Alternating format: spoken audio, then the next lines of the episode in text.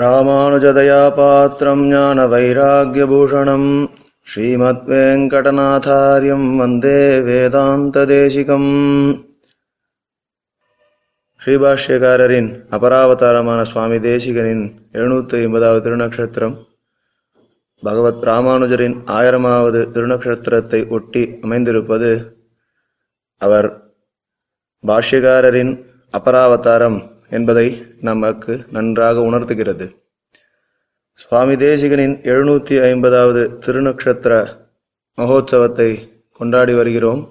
ஆஸ்திகர்கள் பலரும் தேசிகனின் இந்த மகோத்சவத்தை பல ரீதியிலே கொண்டாடி கொண்டு வருகின்றனர். பாரத தேசத்தில் மட்டுமல்லாது உலகெங்கிலும் பலவிதத்திலும் பாராயணங்கள், உற்சவங்கள் என பலவிதத்தில் சுவாமி தேசிகன் கொண்டாடப்பட்டு வருகிறார். இதில் காஞ்சியில் அமைந்துள்ள இராமானுஜதயா என்ற அமைப்பு சுவாமி தேசிகனின் கிரந்தங்களின் வைபவங்களை பிறருக்கு தெரிவிக்கும் வண்ணம் சுவாமி தேசிகனின் வார்த்தை வைபவங்கள் என்ற ஒரு உபன்யாச தொடரை நடத்தி கொண்டு வருகிறது. அந்த தொடரை உலகில் உள்ள அனைவரும் கேட்டு ஆச்சாரியனின் வைபவங்களை உணர பிரதிவாரமும் வலைதளத்தில் வெளியிட்டு கொண்டும் வருகிறது. இதுவரை பல தொகுப்பிலே சுவாமி தேசிகன் நமக்காக சாதித்தவற்றையெல்லாம் உபன்யாசங்களாக கேட்ட நாம் தற்போது சுவாமி தேசிகன் நமக்கு அருளிய விளக்கங்களை குறித்து கேட்டுக்கொண்டு வருகிறோம். அதில் இந்த வாரம் நாம் கேட்க இருப்பது மதங்களின் விளக்கம்.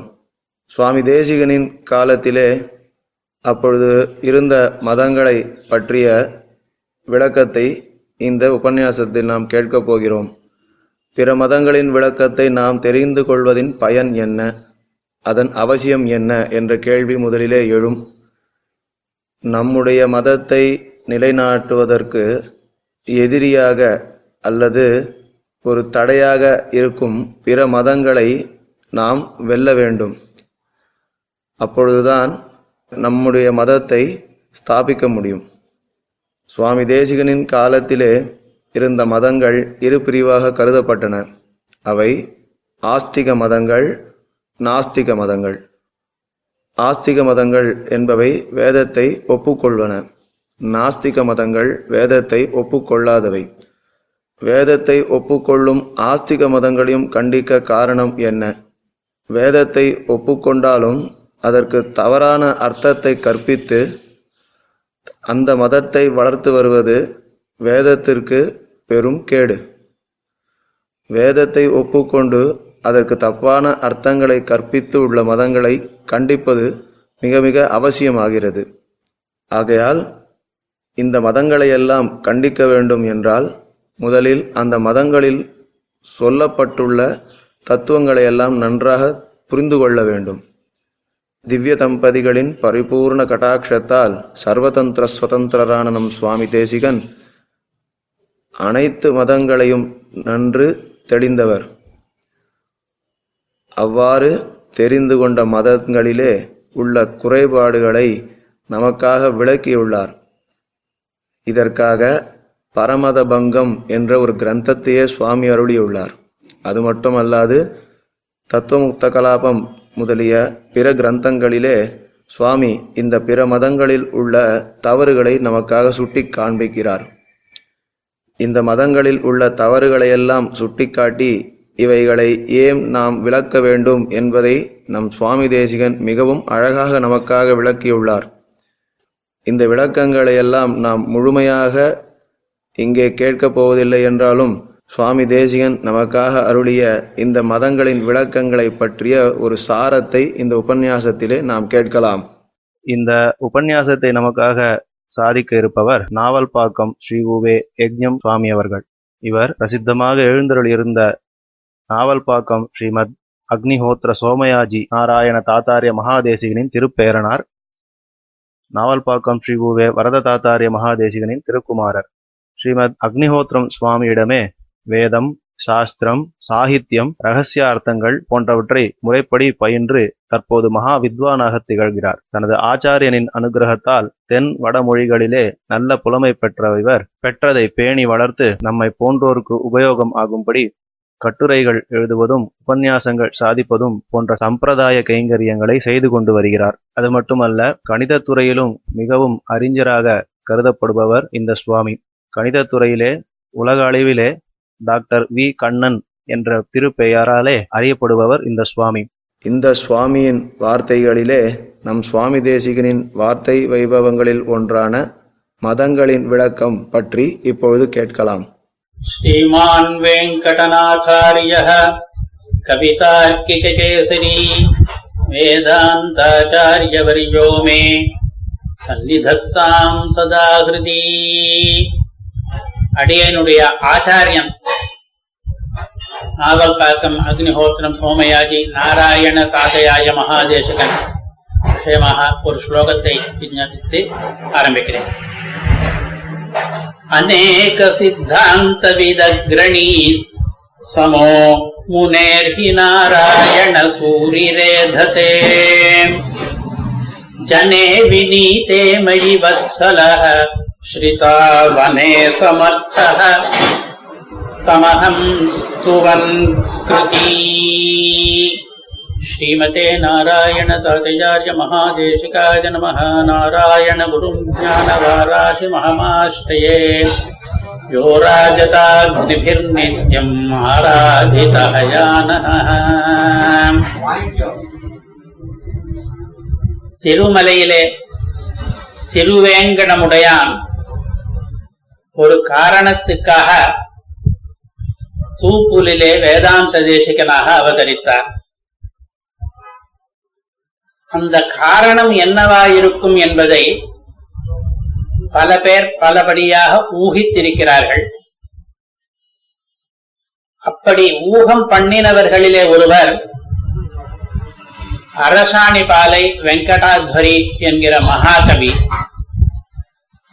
அவர் மீதி பேர் பண்ணாததாக ஒரு புது ஊகத்தை பண்ணுகிறார். திருவேங்கடமுடையான் ஏன் தேசிகனாக அவதரித்தார் தெரியுமா? பெருமாள் ஒவ்வொரு அவதாரம் பண்ணும் பொழுதும் அவர் தனக்கு ஒரு மேன்மையை தேடிக்கொள்கிறார். சவு ஸ்ரேயான் பவதி ஜாயமானஹா என்று அவதாரத்தினாலே பெருமாளுக்கு ஸ்ரேயஸ் கூடுகிறது. பெருமாளுக்கு ஒரு விதமான ஸ்ரேயஸ் தேவைப்பட்டதாம், அதற்காக தேசிகனாக அவதரித்தாராம். அது என்ன என்றால், பெருமாள் இதற்கு முன் நமக்கெல்லாம் பிரதம குருவாக இருந்தார். கமப்யாத்யம் குரும் வந்தே கமலாகிரகமேதினம் பிரவக்தா சந்தசாம் வக்தா பஞ்சராத்திரம் என்று சொன்னபடி வேதத்தை முதன் முதலிலே பிரம்மாவுக்கு உபதேசம் பண்ணினார். பஞ்சராத்திர சாஸ்திரத்தை தானே வெளியிட்டார். பின்னும் பகவத்கீதை முதலிய சாஸ்திரங்களையும் அருளி செய்தார். வைதிகமான நம்முடைய தரிசனத்துக்கு பிரதமாச்சாரியனானார். ஆனால் நாளடைவிலே எத்தனையோ மேதாவிகள் கபிலர் கணாதர் அவர்களிடமிருந்து ஆரம்பித்து நிறைய பேர் நிறைய சித்தாந்தங்களை ஏற்படுத்தினார்கள். பெருமாளுக்கு பிற்காலத்தில் ஏற்பட்ட எத்தனையோ விதமான சித்தாந்தங்களிலேயும் தான் நைபுண்யம் பெற வேண்டும் என்று ஆசை ஏற்பட்டதாம். அரசாணி பாலை வெங்கடாத்வரி சாதிக்கிறார். வந்தே வேங்கடநாதம். இங்கே வெங்கடநாதன் என்று பெருமாளையும் தேசிகனையும் சேர்த்து பேசுகிறார். திருமேங்கடமுடையானும் வெங்கடநாதன், தூப்புல் தேசிகனும் வெங்கடநாதன். வந்தே வெங்கடநாதம் வேதாந்த விஹாரிணம் குரும் தேவம். இரண்டு பேருமே வேதாந்தத்திலே விகாரம் பண்ணுபவர்கள். உபனிஷத்திலே குடிகொண்டிருக்கிறான் பகவான், அது அவனுக்கு வாசஸ்தானமாகவே இருக்கிறது. தேசிகர் வேதாந்தாச்சாரியனானபடியினாலே வேதாந்தத்திலே தன்னுடைய லீலைகளை பண்ணுகிறார். ஒருவர் குரு, இன்னொருவர் தேவர். வேதாந்த விகாரிணம் குரும் தேவம் சேஷகிரி துரிய மாத்யம். ஆனால் இவர்கள் இரண்டு பேருக்கு வெங்கடநாதன் என்கிற பெயரால் சாமியம் ஏற்பட்டாலும், வேதாந்த விகாரம் என்கிற காரியத்தாலே சாமியம் ஏற்பட்டாலும் வேறொரு விதத்திலே வித்தியாசம் இருக்கிறது. முதலாம் அவர் பெருமாள் சேஷகிரி துரியர். சேஷகிரி என்று திருமலைக்கு பெயர், சேஷாத்ரி. அதிலே நாயகராக வெற்றி இருக்கிறார். அது ஒரு மலை அல்லது ஏழு மலை. அதற்கு நாயகராக இருந்தவருக்கு ஒரு ஆசை வந்துதான், எல்லா மலைக்கும் நாயகனாக ஆக முடியுமோ என்று. அதற்காக சேஷகிரி துரியனாக இருப்பவர் அசேஷகிரி துரியனாக ஆசைப்பட்டார். கிரி என்ற பதத்துக்கு மலை என்று அர்த்தம் இருப்பது போலே கீஹி என்ற சப்தத்தினுடைய சப்தம் ஏக கிரி வாக்கிலே என்று ஒரு அர்த்தமும் உண்டு. அசேஷகிரி துரியனாக ஆக வேண்டும் என்றால், தனக்கு உயர்வு ஒரு ஸ்ரேயஸ் ஏற்பட வேண்டும் என்றால், சேஷகிரி துரியனாக மட்டுமில்லாமல் அசேஷகிரி துரியனாகவும் ஆக வேண்டும் என்றால் அதற்கு ஒரு புதுசாக ஒரு அபராவதாரம் பண்ண வேண்டும் என்று வேதாந்த தேசிகனாக அவதரித்தார். அசேஷ கீஹி, எல்லா வாக்கிலேயும் துரியனாக ஆனார். இதிலே கீஹி என்பது என்ன என்றால், துருகிணஹ ரகிரஹ என்றும், காணாத வாணி என்றும், கௌமாரிலோக்திஹி என்றும், வாணி உக்திஹி கீஹி என்பதெல்லாம் அந்தந்த சித்தாந்தங்கள். அந்த சித்தாந்தங்களை அசேஷகிரி எல்லா சித்தாந்தங்களிலேயும் துரியனாக ஆவதற்காக தேசிகாவதாரம் பண்ணினார் என்று வெங்கடாத்வரியினுடைய அனுபவம். திருவேங்கடமுடையான் எல்லா சித்தாந்தங்களிலேயும் துரியனாக, தலைவனாக, சிரேஷ்டனாக ஆவதற்காக தேசிகாவதாரம் பண்ணி சர்வதந்திர ஸ்வதந்திரராகி எல்லா சித்தாந்தங்களையும் நமக்கு புரியும்படியாக விளக்கி அருளினார் என்று. எல்லா சித்தாந்தங்கள் என்றால் எவை? காதா தாதாகதானாம் கலதி என்ற ஸ்லோகத்திலே ஆரம்பிக்கிற பௌத்தம், ஜெயினம், நியாயம், வைசேஷிகம். பௌத்தர்களுக்குள்ளேயே நாலு வகை, அதே மாதிரி மீமாம்சகர்களுக்குள்ளே இரண்டு வகை, லோகாயதிகம் முதலிய ஏகப்பட்ட சித்தாந்தங்கள் இருக்கின்றன. தேசிகரே ஒரு சமயத்திலே ஆச்சரியப்படுகிறார், எவ்வளவு சித்தாந்தங்கள் இருக்கின்றன லோகத்திலே, எவ்வளவு விவிதங்களாக இருக்கின்றன, எவ்வளவு காந்தங்களாக யுக்தியினாலே ரம்யங்களாக இருக்கின்றன என்று. கதி கதி யுக்தி காந்தாக கிருதாந்தாக என்று அவ்வளவு சித்தாந்தங்கள் லோகத்திலே பரவி இருக்கின்றன. அவற்றையெல்லாம் தேசிகன் தான் முதலிலே பண்டிதனாகி நமக்கெல்லாம் புரியும்படியாக தன்னுடைய பல கிரந்தங்களிலே அந்த சித்தாந்த சங்கிரகங்களை பண்ணி அவற்றுக்குள்ளே உபாதேயமான சித்தாந்தங்களை ஏற்றுக்கொண்டு, இன்னும் சில சித்தாந்தங்களை சிறிது பரிஷ்கரித்து ஏற்றுக்கொண்டு, இன்னும் சில பேருடைய சித்தாந்தங்களை கண்டித்து நிறைய கிரந்தங்களை எழுதியிருக்கிறார். அந்த வெவ்வேறு விதமான விவிதமான நானாமதி ஜன்யமான சித்தாந்தங்களுடைய சார சங்கிரகத்தை பண்ணுவது இப்பொழுது இந்த உபன்யாசத்தினுடைய நோக்கம். பிற சித்தாந்தங்களை தேசிக அனுயாயிகளான நாம் எதற்காக தெரிந்து கொண்டாக வேண்டும்? நமக்கு தேசிக கிரந்தம் ஒன்றே போதுமே, ஓர் ஒன்று தானே அமையாதோ, நமக்கு வானேற போமளவும் வாழ்வு என்று இருக்கலாமே. மற்ற கபில கணாதாதிகளுடைய சித்தாந்த சாரம் நமக்கு தெரியாவிட்டால் என்ன? எதற்காக இந்த மதங்களின் விளக்கம் நமக்கு தேவை என்று நமக்கு ஆரம்பத்திலே ஒரு கேள்வி, சந்தேகம் வருகிறது. அதற்கான சமாதானங்களையும் தேசிகனே அருளி இருக்கிறார். பல காரணங்களாலே நாம் பிற சித்தாந்தங்களையும் தெரிந்து கொள்ள வேண்டும்.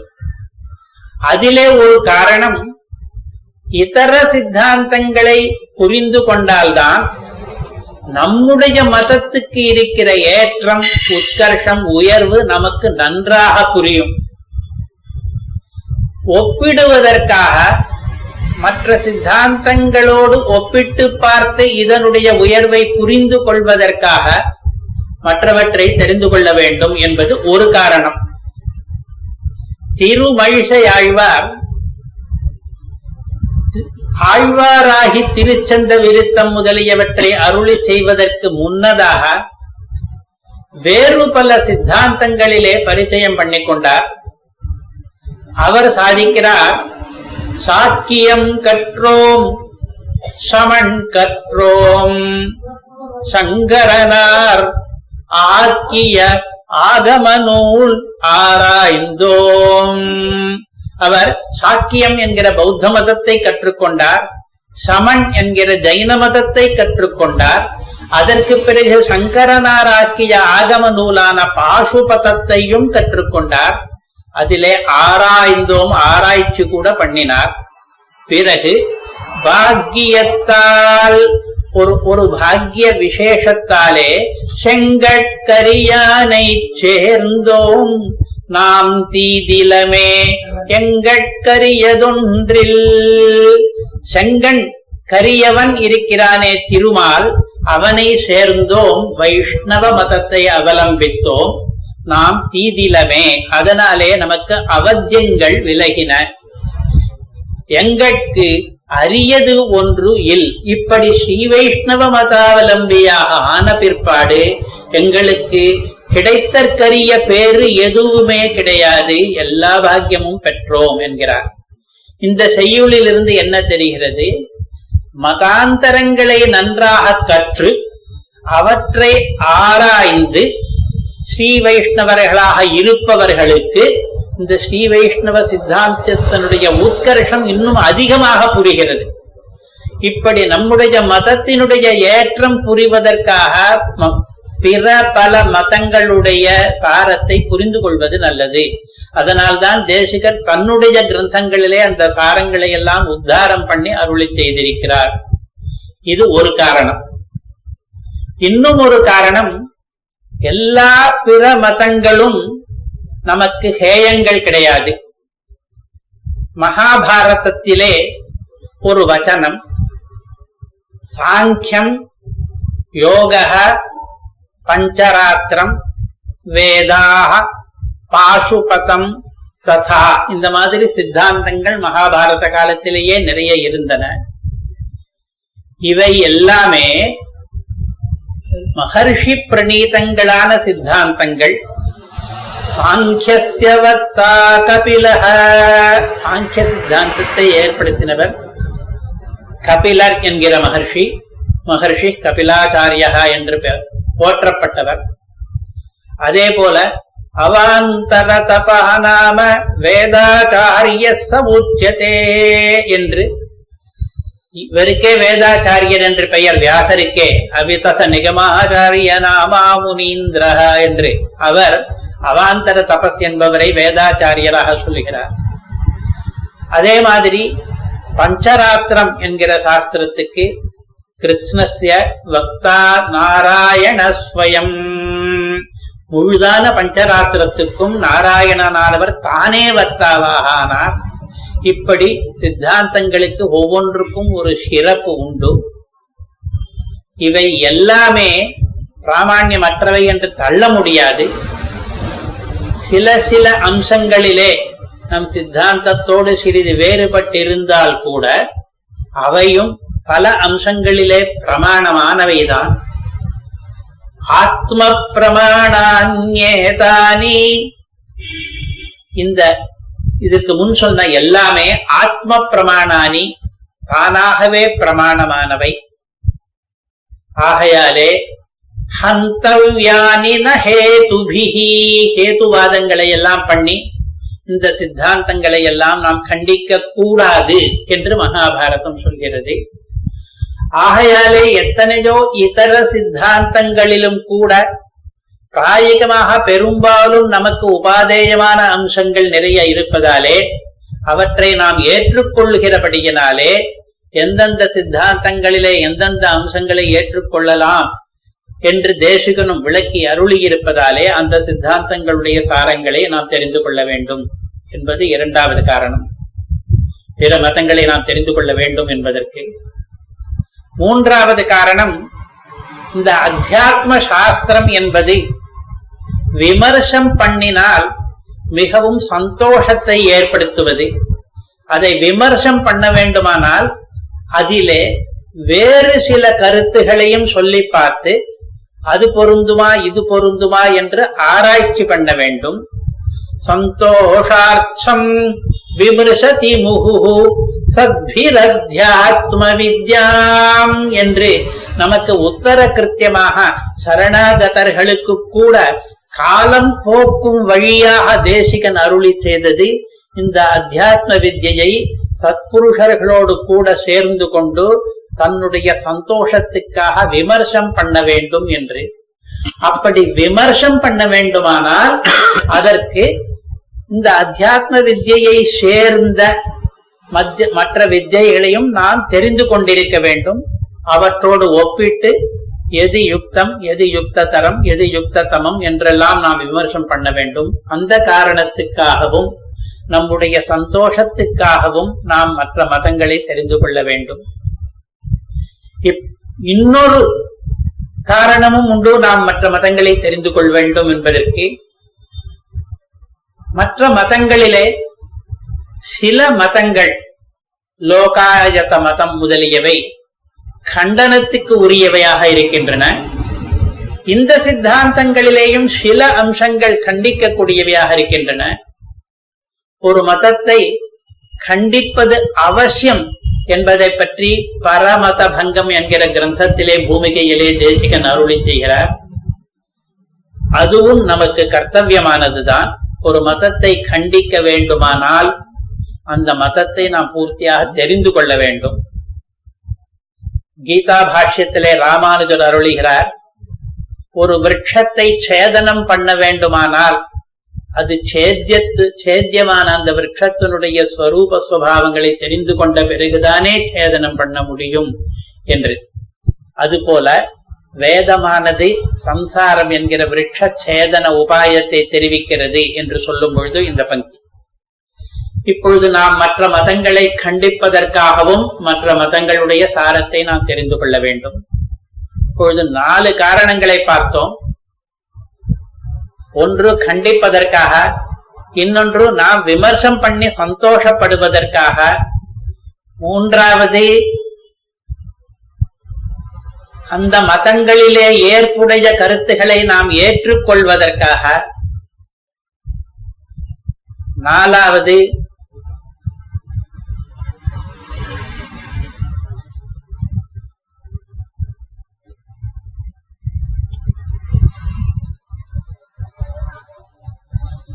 நாலு காரணங்களை பார்த்தும் நமக்கு இந்த நாலுக்கும் மேலாக ஐந்தாவது காரணம் இன்றைக்கு முக்கியமாக இருக்கிறது. இதன் வாயிலாக இந்த மத விளக்கங்கள் என்ற இதன் துவாரா சில தேசிக சூத்திகளை நாம் அனுபவிக்க பிராப்தமாகிறது. நமக்கு தேசிகர் அருளி செய்ததெல்லாம் அமிர்தம் போல் ரசாயனம் போல் இருப்பதாலே அந்த தேசிக சூக்தி அனுபவத்துக்காகவும் நாம் இன்று மதங்களினுடைய விளக்கத்தை பற்றி பேசுகிறோம். மதங்கள் எத்தனையோ இருக்கின்றன. எல்லா மதங்களையும் விளக்கி மாளாது. அதனாலே சில சில மதங்களை மட்டும் இன்றைக்கு சிறிதாக சுருக்கமாக விளக்கம் பார்ப்போம். முதலிலே எந்த மதத்தை எடுத்துக் கொள்ளலாம் என்றால், தேசிகன் கண்டித்த மதங்களிலே முதல் முதலிலே காதா தாதாகதானாம் கலதி என்று சொன்னபடியாலே பௌத்த மதத்தை முதலில் எடுத்துக் கொள்ளலாம். அதனுடைய சாரம் என்ன என்று, பௌத்த மதத்திலே நாலு பிரிவுகள் உண்டு. அந்த நாலு பிரிவுகளிலே பராகாஷ்டையான எல்லை நிலமான பிரிவு மாத்தியமிக மதம் என்பது. பிக்ஷு பாத பிரசரண நியாயம் என்று காட்டுகிறார் தேசிகன். ஒரு பிச்சைக்காரன் காலை நீட்டுகிற நியாயம் என்ற அர்த்தம். அவனுக்கு காலை நீட்டினால் ஆட்சேபம் வருமோ என்று பயம் இருக்கும் பொழுது கொஞ்சமாக நீட்டுவான். பிறகு யாரும் ஆட்சேபிக்கவில்லை நீட்டுவதற்கு என்று தெரிந்தால் இன்னும் கொஞ்சம் நீட்டுவான். அதுபோலே புத்தரானவர் சர்வ சூன்யவாதத்தை கடைசியில் வெளியிடுவதற்காக கொஞ்சம் கொஞ்சமாக, முதலிலே பாஹ்ய பதார்த்தங்கள் கிடையாது, புத்தி மாத்திரம்தான் உண்டு என்று சொல்லி ஆரம்பித்து கடைசியிலே எல்லை நிலமாக எதுவுமே கிடையாது, எல்லாமே சூன்யம் என்ற வாதத்தை முன்வைத்தார். அதுதான் மாத்தியமிக மதம், சர்வ சூன்யவாதம். இந்த மாத்தியமிக மதத்தினுடைய சுருக்கம் என்ன என்றால், ஒரே வாக்கியத்தில் சொல்ல வேண்டும் என்றால் சர்வம் சூன்யம் என்பதுதான் சுருக்கம். அதையே ஏழு எட்டு வாக்கியங்களில் சொல்ல வேண்டும் என்றால் அப்படியும் தேசிகன் சொல்லி காண்பிக்கிறார். மாத்தியமிகன் சர்வசூன்யவாதியாய் இருப்பவன், சர்வசூன்யம் சர்வம் சூன்யம் என்று உனக்கு எப்படி தெரியும், எந்த பிரமாணத்தை கொண்டு நீ இந்த முடிவுக்கு வந்தாய் என்று கேட்டால் அவன் சொல்கிறான், சர்வஜனான சுகதர் இருக்கிறாரே புத்தர், அவர் சர்வஜரானபடியினாலே அவருடைய வாக்கியம் எங்களுக்கு பிரமாணம். புத்தர் சர்வம் சூன்யம் என்று எங்களுக்கு உபதேசம் பண்ணி இருக்கிறார். அதனாலே அவருடைய வாக்கியத்தை பிரமாணமாக கொண்டு அவன் வேறு எதையும் பிரமாணமாக காட்ட முடியாது. அவனுக்கு தான் எல்லாம் சூன்யமாயிற்று. இந்த புத்த வாக்கியமும் சூன்யம் என்றுதான் சொல்ல வேண்டும். இருந்தாலும் ஆப்தமரான சர்வஜரான புத்தர் தன்னுடைய வாக்கியத்தின் மூலம் தெரியப்படுத்தி இருக்கிறார் என்றார். சூன்யம் என்றால் இல்லாத வஸ்து என்று சொல்கிறாயா? நாங்கள் புரிந்து கொண்டது சில வஸ்துக்கள் இருக்கும், சில வஸ்துக்கள் இருக்காது, சில வஸ்துக்கள் சில இடங்களிலே இருக்கும், சில இடங்களிலே இருக்காது. நீ சர்வம் சூன்யம் என்பதை எப்படி விளக்குகிறாய் என்று கேட்டால் அவன் மாத்தியமிகன் நம்முடைய மூளை குழம்பும்படியாக அதற்கு ஒரு விளக்கம் தருகிறான். ந சதி நாசதி ந சதசதி நச்சாப்யனுபயாத்மகம் சதுஷ்கோடி விநிர்முக்தம் தத்துவம் மாத்தியமிகா விதுஹு என்று இருப்பது இல்லாதது என்று இரண்டு கோடிதான் என்று கிடையாது. இருப்பது இல்லாதது, இருப்பதும் இல்லாததும், இருப்பதில்லாது இல்லாது இல்லாததும் என்று நாலு கோடி இருக்கிறது. சத் என்று ஒன்று, அசத் என்று ஒன்று, சதசத் என்று ஒன்று, அனுபயாத்மகம் சதசத் அனிர்வகனியம் என்று ஒன்று. இந்த மாதிரி நாலு கோடி இருக்கிறது. இந்த நாலு கோட்டியிலே சர்வம் சூன்யம் என்று சொல்கிற நான் எந்த கோட்டியை சொல்கிறேன் என்றால் சதுஷ்கோடி விநிர்முக்தம், இந்த நாலு கோடியுமே இல்லாதது என்று நான் சொல்கிறேன் என்றான். இருக்கிறது என்றும் சொல்லவில்லை, இல்லாதது என்றும் சொல்லவில்லை, இருந்து இல்லாதது என்றும் சொல்லவில்லை, இருப்பதும் இல்லை இல்லாததும் இல்லை என்றும் சொல்லவில்லை. அப்படி எதுவுமே இல்லாமல் சதுஷ்கோடி விநிர்முக்தமாக எல்லாம் இருக்கிறது என்று அவன் விளக்கத்தை கொடுத்தான். இது மிகவும் குழம்புகிறது கேட்பவர்களுக்கு. இவன் என்ன சொல்ல வருகிறான்? சர்வம் சூன்யம் என்றால் சொல்ல வருவது ஓரளவுக்காக புரிகிறது, ஒன்றுமே இல்லை சதுஷ்கோடி விநிர்முக்தம் என்று சொல்கிறானே என்றார். அதற்காக கொஞ்சம் புரிய வைப்பதற்காக அவன் கீழிருந்து வந்து இறங்கி வந்து கொஞ்சம் புரிய வைக்கிறான். சொப்னங்களிலே நாம் பார்க்கிற வஸ்துக்களை திருஷ்டாந்தமாக வைத்துக் கொள்வோம். சுவாபனமான பதார்த்தங்கள் எல்லாம் பொய்யானவை என்று நமக்கெல்லாம் தெரிகிறது. சொப்பனம் கலைந்த பிறகு இதுவரையில் நாம் பார்த்த எத்தனையோ வஸ்துக்கள், புருஷன், ரசம் முதலியவை எல்லாம் பொய்யானவை, உண்மையிலே அவை இல்லை என்பது நமக்கு பிரத்யக் அனுபவத்தில தெரிகிறது. இதே மாதிரி சொப்ன வஸ்துக்கள் மாதிரிதான் மற்ற வஸ்துக்களும் ஜாகர பிரதீதி விஷயமான, நாம் முழித்து கொண்டிருக்கும் பொழுது நமக்கு நம்முடைய புலன்களுக்கு புலப்படுகிற வஸ்துக்கள் எல்லாம் கூட சுவாபன வஸ்துக்கள் போலதான். இப்பொழுது எப்படி சுவாபன வஸ்துக்கள் பொய் என்று தெரிகிறதோ அதே மாதிரி இந்த ஜாகரம் என்ற சொப்ன துல்லியமான இந்த ஸ்தானம் கழியும் பொழுது ஓ இதுவும் பொய் என்பது நமக்கு புரியும், எல்லாமே பொய் தான் என்று கொஞ்சம் கீழே இறங்கி வந்து தன்னுடைய சூன்யவாதத்தை விளக்கினான். இது அவனுடைய தத்துவம். அப்படியானால் ஒரு சித்தாந்தம் என்று சொன்னால் தத்துவத்தை மாத்திரம் சொன்னால் போராது, நமக்கு என்ன புருஷார்த்தம், நாம் எதற்காக பாடுபட வேண்டும், எந்த லட்சியத்தை நோக்கி போக வேண்டும், அதற்கு என்ன உபாயம், நாம் பண்ண வேண்டிய காரியம் என்ன, இதெல்லாம் ஒவ்வொரு சித்தாந்தத்திலையும் சொல்ல வேண்டும். மாத்தியமிகனுடைய சித்தாந்தத்திலே சர்வமும் சூன்யம் என்றாகிவிட்டால் நம்முடைய லட்சியம் என்ன, நாம் என்ன பண்ண வேண்டும் அதற்கு என்றால் அவன் சொல்கிறான், திருஷ்டார்த்தமான வியாபாரங்கள் என்று சில, அதிருஷ்டார்த்தமான வியாபாரங்கள் என்று சில இருக்கின்றன. எல்லாம் பொய்யானவன் அதிருஷ்டார்த்த வியாபாரங்களை பண்ண வேண்டியது இல்லை.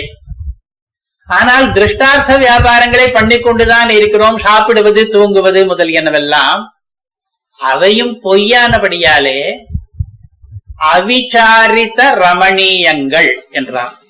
அதை பற்றி நாம் மேலும் விசாரிக்காமல் இருந்தால் அழகாயிருக்கும் என்று அர்த்தம். அவிசாரித்த ரமணீயங்கள், அது சொல்லுவதற்கு ஒன்றும் இல்லை. ஏனென்றால் இவன் தான் எல்லாமே பொய் என்று சொல்லிக் கொண்டிருக்கிறானே. அதனாலே ஸ்வப்ன பதார்த்தங்கள் போலே அவிசாரித்த ரமணீயங்கள். சரி, மோட்சம் என்றால் என்ன என்றால் அவன் சொல்வது சூன்யதா பத்திதான் மோட்சம். அப்படி சொன்னால் நீ தான் ஏற்கனவே எல்லாம் சூன்யம் என்று சொல்கிறாயே, சூன்யமாக போவதுதான் மோட்சம் என்றால் என்ன அர்த்தம் என்றால் அதுக்கு சொல்கிறான் நித்திய சித்த அனுபாதிக சூன்யதா பத்தி. நித்திய சித்தா என்றால் சூன்யம் ஏற்கனவே தான் இருக்கிறது, சூன்யதா ஏற்கனவே இருக்கிறது, ஏற்கனவே இருந்து எப்பொழுதுமா இருக்கிற அந்த அனுபாதிகமாக இருக்கிற அந்த சூன்யத்தையை அடைவதுதான் என்றால் மறுபடியும் குழம்புகிறது. சூன்யத்தை ஏற்கனவே இருக்கிறதே அதை அடைவதுதான் மோட்சம் என்றால் என்ன என்றால் அதற்கு மேல இன்னொரு விசேஷனம், ஒரு தளம் சேர்க்கிறான். நமக்கு ஒரு சத்தியதா பிரமம் இருக்கிறது சர்வ விஷயத்தை பற்றியும். இது சத்தியம், இது சத்தியம், இது சத்தியம், இது உண்மை, இது வாஸ்தவம், இது யதார்த்தம் என்று ஒரு பிரமம், ஒரு மருள் நமக்கு ஏற்பட்டிருக்கிறது. அந்த மருள் நீங்கி சத்தியதா பிரம வாரண பூர்வகமாக, நிவர்த்தி பூர்வகமாக ஒரு சூன்யதாபத்தி ஏற்பட்டால் அதற்குத்தான் மோட்சம் என்று பெயர் என்று அவன் சொன்னான்.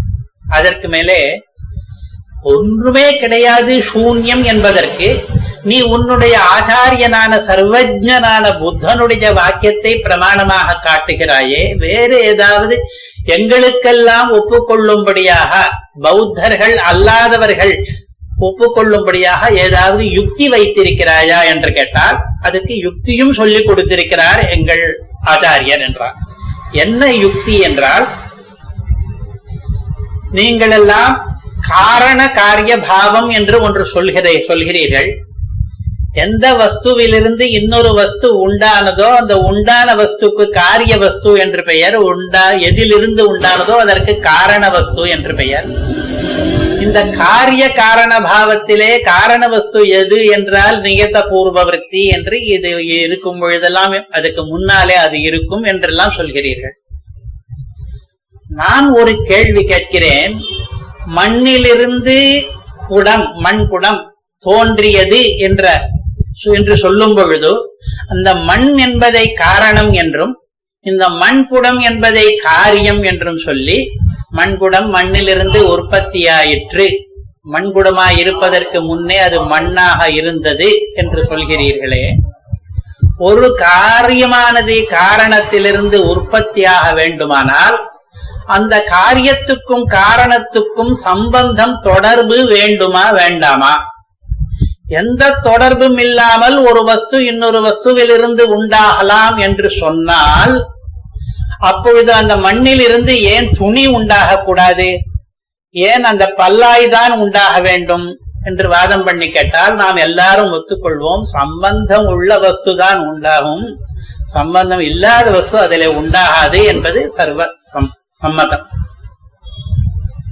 அப்படி காரியத்துக்கும் காரணத்துக்கும் சம்பந்தம் இருக்க வேண்டுமானால் இந்த உண்டாயிருக்கிற குடத்துக்கும் அதற்கு காரணம் என்று நீங்கள் சொல்லுகிற மண்ணுக்கும் எந்த சம்பந்தம்?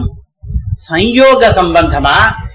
அது அதிலே ஒட்டி கொண்டதா, கட்டி கொண்டதா, இணைத்து கொண்டதா, பிரித்து கொண்டதா, என்ன பண்ணித்து அது? என்ன சம்பந்தம் அவ்விரண்டுக்கும் ஏற்பட்டது?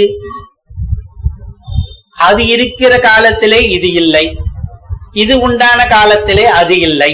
மண்ணாக இருக்கும் பொழுது குடமாக இல்லை, குடமாக இருக்கும் பொழுது மண்ணாக இல்லை.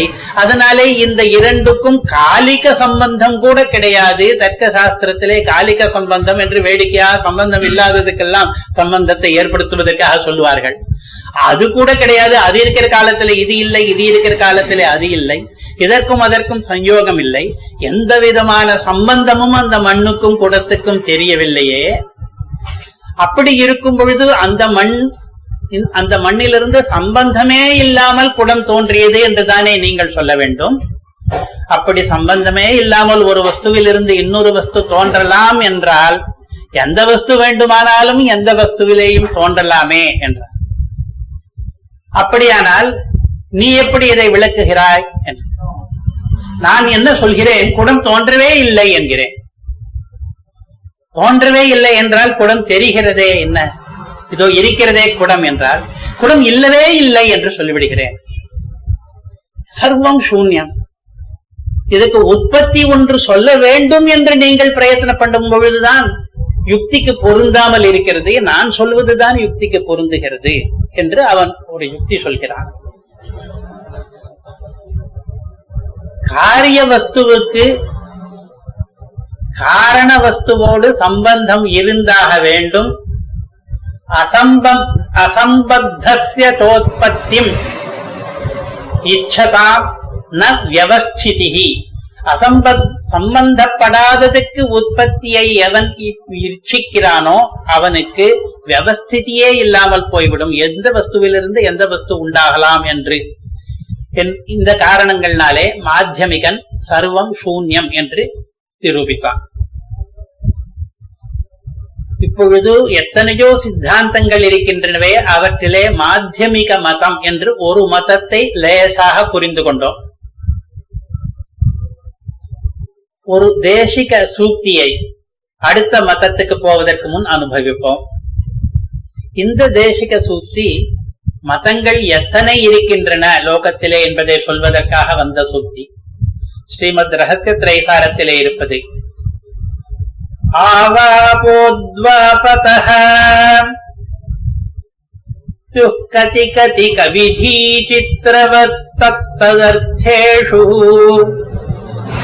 ஆனந்தியாதஸ்தி நாஸ்த்யோஹோ அனவதி குஹனா யுக்திகாந்தாஹ் கிருதாந்தாஹ். கிருதாந்தாஹ் என்றால் சித்தாந்தங்கள் என்ற அர்த்தம். ஆவாப உத்வாபதஹ ஸ்யுஹு. ஆவாபம் என்றால் ஒரு கொள்கையை ஏற்றுக்கொள்வது, உத்வாபம் என்றால் ஒரு கொள்கையை வேண்டாம் என்று தள்ளிவிடுவது. இப்படி எத்தனையோ கொள்கைகளிலே சிலவற்றை ஏற்றுக்கொண்டும் சிலவற்றை தள்ளிவிட்டும் எத்தனை விதமாக இவற்றை சேர்த்து நாம் சித்தாந்தங்களை அமைக்க முடியும். கதி கதி எத்தனை எத்தனை. கவிதி சித்திரவதி. கவி இருக்கிறானே கிராந்ததர்ஷி, நன்றாக யோசித்து பார்க்கக்கூடியவன், அவனுடைய புத்தியிலே விசித்திரமாக ஆச்சரியமாக எத்தனை எத்தனையோ எண்ணங்கள் தோன்றுகின்றன. அந்த எண்ணங்கள் போல அந்த எண்ணங்களை கொண்டதாக ஒவ்வொரு விஷயத்திலேயும் அஸ்தி நாஸ்தி என்ற இரண்டு பிரிவுகளுடைய ஆனந்தியாது. உதாரணமாக ரெண்டு விஷயம் எடுத்துப்போம். கடவுள் என்று ஒருவர் இருக்கிறாரா இல்லையா அப்படின்னு ஒரு கேள்வி. நம்மளுக்கெல்லாம் மறுபிறவி என்று ஒன்று இருக்கிறதா இல்லையா என்று இன்னொரு கேள்வி. இந்த ரெண்டு கேள்விக்கு அஸ்தி நாஸ்தியோஹோ ஒண்ணுல அஸ்தி போட்டுக்கலாம், இன்னொன்னுல நாஸ்தி போட்டுக்கலாம். போட்டுண்டா எத்தனை பதில் வரும்னா நாலு பதில் வரும். ஒருத்தன் சொன்னா கடவுள் இருக்கிறார், நமக்கு மறுபிறவி கிடையாது. இன்னொருத்தர் கடவுள் இல்லை, நமக்கு மறுபிறவி உண்டு. மூணாவது கடவுளும் இருக்கிறார், நமக்கு மறுபிறவியும் உண்டு. நாலாவது கடவுளும் கிடையாது, நமக்கு மறுபிறவியும் கிடையாது. இந்த நாலு வரும் சித்தாந்தம். வாஸ்தவமாகவே இப்ப லோகத்திலே பரவி இருக்கிற சித்தாந்தங்களிலேயே இந்த நாளும் இருக்கிறது.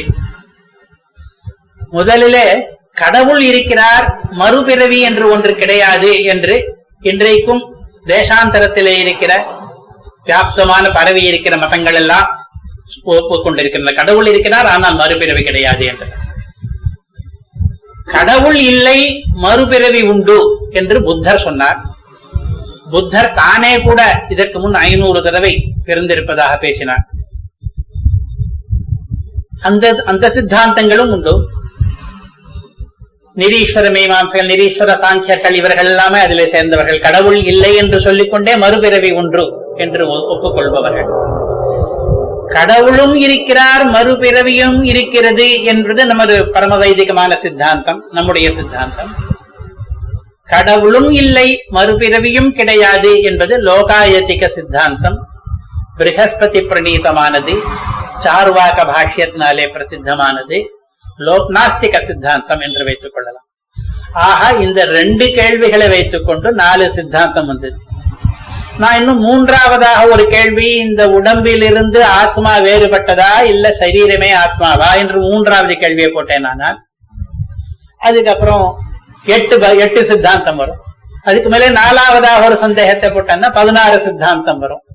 இதைத்தான் சொல்கிறார், ஆனந்த்யாதி அஸ்தி நாஸ்தியோஹோ. இந்த அஸ்தி நாஸ்தி என்கிற ரெண்டு விகல்பத்துக்கு ஆனந்தியாதி நிறைய விஷயமாக முடிவே இல்லாமல் பண்ணி கொண்டு போகிறபடியினாலும் முகம் போக முடியுமானபடியினாலே நிறைய சித்தாந்தங்கள் முளைத்திருக்கின்றன. சித்தாந்தங்கள் நிறைய இருப்பது மாத்திரமல்ல, அதுல எத்தனை ரொம்ப ஆச்சரியமா ரொம்ப ரசமான சித்தாந்தங்கள் யுக்தி யுக்தமாக இருக்கின்றன. யுக்திகாந்தா கிருதாந்தாக. சில சமயங்கள்ல அந்த யுக்திகளை எல்லாம் கேட்டால் ரொம்ப சுவாரஸ்யமாக இருக்கிறது. சத்த முன்ன மாத்தியமிகனுடைய யுக்தியை கேட்டோம், சம்பந்தமே இல்லாதது எப்படி உற்பத்தி ஆகும் கேட்டார். யுக்தி அவன் சொல்கிற சமயத்திலே இந்த யுக்தி ரொம்ப, அதுக்கு பதில் சொல்கிறோம் என்பது வேறு, அது இன்னொரு யுக்தி போடுகிறோம். இப்படி யுக்திகாந்தமான யுக்தியினாலே ரமணீயமான கிருத்தாந்தங்கள் நிறைய இருக்கின்றன. அவற்றுக்குள்ளே தத்வாலோகாத்து நல்ல வேளையாக தத்துவ ஞானத்தினாலே ஸ்ரீமன் நாராயணன் புருஷோத்தமன் என்கிற தத்துவமானவன் ஆனது திருஷ்டே பார்க்கப்பட்ட பொழுது நகலு பிராணிதா ஸ்தானுதாதிஹி கம்பத்தன்மை முதலியன நிற்கவே நிற்காது, உயிர் வாழவே வாழாது. என்ன அர்த்தம் என்றால், இருட்டா இருக்கும் பொழுது ஒரு ஸ்தூலாகாரமாக ஒரு வஸ்து உசரமாக தெம்படுகிறது. அப்பொழுது இது புருஷனா கம்பமா என்று சந்தேகம் வருகிறது. அதுக்கு தத்துவ ஆலோகம், ஆலோகன்றதுக்கு ரெண்டு அர்த்தம், ஞானம்னு ஒரு அர்த்தம், வெளிச்சம்னு ஒரு அர்த்தம். நமக்கு தத்துவ ஞானம் ஏற்பட்டால் அது இரண்டாவது அர்த்தத்துக்கு. நமக்கு தத்துவம் என்கிற தத்துவத்தினுடைய வெளிச்சம் ஏற்பட்டால் அந்த இருட்டு போயிடுத்துன்னா அங்க பார்த்தா புருஷன் தான் நிக்கிறான், கம்பம் இல்லை அப்படின்னு தெரிஞ்சுனா பும்ஸ்வே தத்வேன திருஷ்டே இந்த ஆலோகம் போட்டு பார்த்தாச்சுன்னா நகலு பிராணிதா ஸ்தானுதாதிஹி கம்பம் கம்பத்தன்மை நிற்க போகிறதா, போய்விட போகிறது, வெளிச்சம் போட்டாச்சே. இன்னொரு அர்த்தம், பரதேவத்தை எது என்ற சந்தேகத்திலே சில பேர் புருஷோத்தமன் இருக்கிறானே புருஷன், புருஷன் அப்படிங்கிறது விஷ்ணு நாராயணனை தான் குறிக்கும். அந்த புருஷன்தான் பரதேவதை என்று சொல்கிறார்கள். இன்னும் சில பேர் ஸ்தானு இருக்கிறானே, ஸ்தானு ஸ்தம்பம் என்று பரமசிவனுக்கு பெயர், அவன்தான் பரதேவதை என்று இன்னும் சில பேர் சொல்லிக் கொண்டிருக்கிறார்கள். பும்ஸ்த்வே தத்வே ந திருஷ்டே தத்வாலோகம் என்கிற தத்துவ ஞானத்தின் மூலமாக புருஷன்தான் பரதேவதை என்று தெரிந்துவிட்டால் அந்த ஸ்தானுதான் பரதேவதை என்பது உயிர் வாழாது என்று இன்னொரு.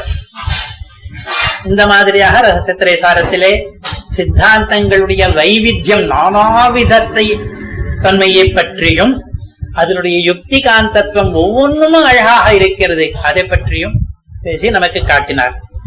இப்பொழுது இந்த மாதிரி யுக்தி காந்தம், அதுவும் எப்படிப்பட்ட யுக்தி, குஹனா யுக்தி காந்தாக, குஹனா வஞ்சிக்கிற யுக்திகள் எல்லாம் நிறைய உண்டு. அந்த மாதிரி காந்தமாக இருக்கிற இன்னொரு சித்தாந்தத்தினுடைய சாரத்தை இப்பொழுது ஆரம்பிப்போம். ஒரு சித்தாந்த சாரம், அதுக்கப்புறம் ஒரு தேசிக சுத்தி, அதுக்கப்புறம் இன்னொரு சித்தாந்த சாரம், இன்னொரு தேசிக சுத்தி, இப்படி சொல்லலாம் என்று நான் நினைத்துக் கொண்டிருக்கிறேன். இப்பொழுது அடுத்த சித்தாந்தம் ஆரம்பிக்கிறது, லோகாயதிக சித்தாந்தம் என்பது. எதற்காக இதை எடுத்துக்கொண்டேன் என்றால், பரமத பங்க கிரந்தத்திலே எத்தனையோ மதங்களை அவர் பங்கப்படுத்தி கொண்டு கண்டித்து கொண்டு வரும் பொழுது முதலிலே லோகாயதிகனை கண்டிக்க ஆரம்பித்தார். அதனாலே லோகாயதிக சித்தாந்தத்தை புரிந்து கொள்வோம். லோகாயதம் என்ற சித்தாந்தத்திலே நாம் இப்பொழுதெல்லாம் நாஸ்திக மதம் என்று சொல்கிறோமே, அதுதான் லோகாயத மதம். லோக ஆயதம், உலகிலே பரவி நிற்கிற மதம், அதுதான். அந்த மதம் வந்து மாத்தியமிக மதம் போலே சர்வம் சூன்யம் என்று சொல்லவில்லை. நமக்கு பிரத்யட்சமாக எது தெரிகிறதோ அதெல்லாம் யதார்த்தம் என்று ஏற்றுக்கொள்வோம். பிரமாணங்கள் என்று கேட்டால் பிரத்யட்சம் ஒன்றுதான் பிரமாணம் என்று சொல்வோம். பிரத்யட்சம் என்றால் இப்பொழுது கண்ணுக்கு தெரிவது என்று அர்த்தம் சொல்லிக் கொண்டிருக்கிறோம். எந்த இந்திரியத்துக்கு தெரிந்தாலும் அதற்கு பிரத்யட்சம் என்ற பெயர். அட்சம் என்றால் பொதுவாக இந்திரியம். அதனாலே கண்ணு கண்ணாலே பார்க்கக்கூடியது, காதாலே கேட்கக்கூடியது, நாக்காலே சுவைக்கக்கூடியது, மூக்காலே முகரக்கூடியது, தோலினாலே தொடக்கூடியது, இந்த வஸ்துக்களை யதார்த்தம் என்று ஏற்றுக்கொள்வோம். இந்த இந்திரியங்கள் ஆலே வந்த ஞானம் தவிர வேறு எதையும் நாங்கள் பிரமாணம் என்று ஏற்றுக்கொள்ள மாட்டோம். அதீந்திரியமாக ஸ்வர்க்கம் என்று ஒன்று இருக்கிறது, நரகம் என்று ஒன்று இருக்கிறது, பல லோகங்கள் இருக்கின்றன, புண்ணியம் இருக்கிறது, பாபம் இருக்கிறது, அதெல்லாம் நாங்கள் ஏற்றுக்கொள்ள மாட்டோம். பிரமாணம் எங்களுக்கு ஒன்றே ஒன்றுதான், பிரத்யக்ஷம். இது தவிர வேற எதுவும் பிரமாணம் இல்லை என்பது அந்த மதத்தினுடைய சாரத்தினுடைய ஆரம்பம். அப்பொழுது அவனை கேட்கிறார்கள், பிரத்யக்ஷம் ஒன்றுதான் பிரமாணம் என்கிறாயே, எத்தனையோ சமயங்களிலே அனுமானம் பண்ணி அதை பிரமாணமாக நாம் லோகத்திலேயே ஏற்றுக்கொண்டிருக்கிறோமே, சாஸ்திரத்தில் ஏற்பது கிடைக்கட்டும். நீயே ஒரு நாள் கடைக்கு போகிறாய், கடையில் சாமான் வாங்கின பிறகு திரும்பி வந்த வழியே போகிறாய், ஆத்துக்கு வீட்டுக்கு போகிறவன் எந்த நம்பிக்கையோடு போகிறாய் என்றால் உனக்கு ஒரு அனுமானம் ஏற்பட்டிருக்கிறது. நேற்று வரை இருந்த இடத்தில்தான் இப்பொழுதும் நான் கடைக்கு போய் திரும்பி போன பிறகும் வீடு இருக்கும் என்று, அதே இடத்தில் தான் இருக்கும் என்று நம்பிக்கொண்டு போகிறாய். அது பிரத்யட்சத்தாலே ஏற்படவில்லை. நேற்று வரை அது பிரத்யட்சத்தாலே ஏற்பட்டது, இன்றைக்கு உனக்கு கண்ணுக்கு தெரியாதது கூட அப்படித்தான் இருக்கும் என்று ஒரு நம்பிக்கையோடு போகிறாயே. அதனாலே நீ பிரத்யட்சம் தவிர தெரிந்தோ தெரியாமலோ அனுமானத்தையும் பிரமாணமாக ஏற்றுக்கொண்டிருக்கிறாய் என்று எதிராளி கேட்கிறான். அதற்கு அவன் சொல்கிறான், சமாளிக்கிறான். இரண்டு மூணு விதமாக சமாளிக்கிறான். ஒன்று, அனுமானத்தை நான் பிரமாணம் என்று சொல்லவில்லை, ஆனால் பல சமயங்களிலே அனுமானம் சரியாகி விடுகிறது. நிறைய சமயங்களிலே சரியாகி விடுவதனாலே அதுவும் ஒரு பிரமாணமோ என்று பல பேருக்கு பிரமம் ஏற்பட்டு விடுகிறது. அந்த பல சமயங்களிலே சரியாக இருக்கிற காரணத்தினாலே அனுமானம் பிரமாணம் என்று பிரமிக்கிறார்கள். அத்தனை அனுமானம் வாஸ்தவத்திலே பிரமாணம் என்று ஏற்றுக்கொள்ள வேண்டாம். அப்படி ஏற்றுக்கொண்டு சரியாக போகிற சமயத்திலேயும் அதை பிரத்யட்சத்திலேயே அந்தர்பாவிக்கலாம். அதாவது பிரத்யட்சத்திலே அந்த அனுமானத்தை அடக்கி விடலாம்.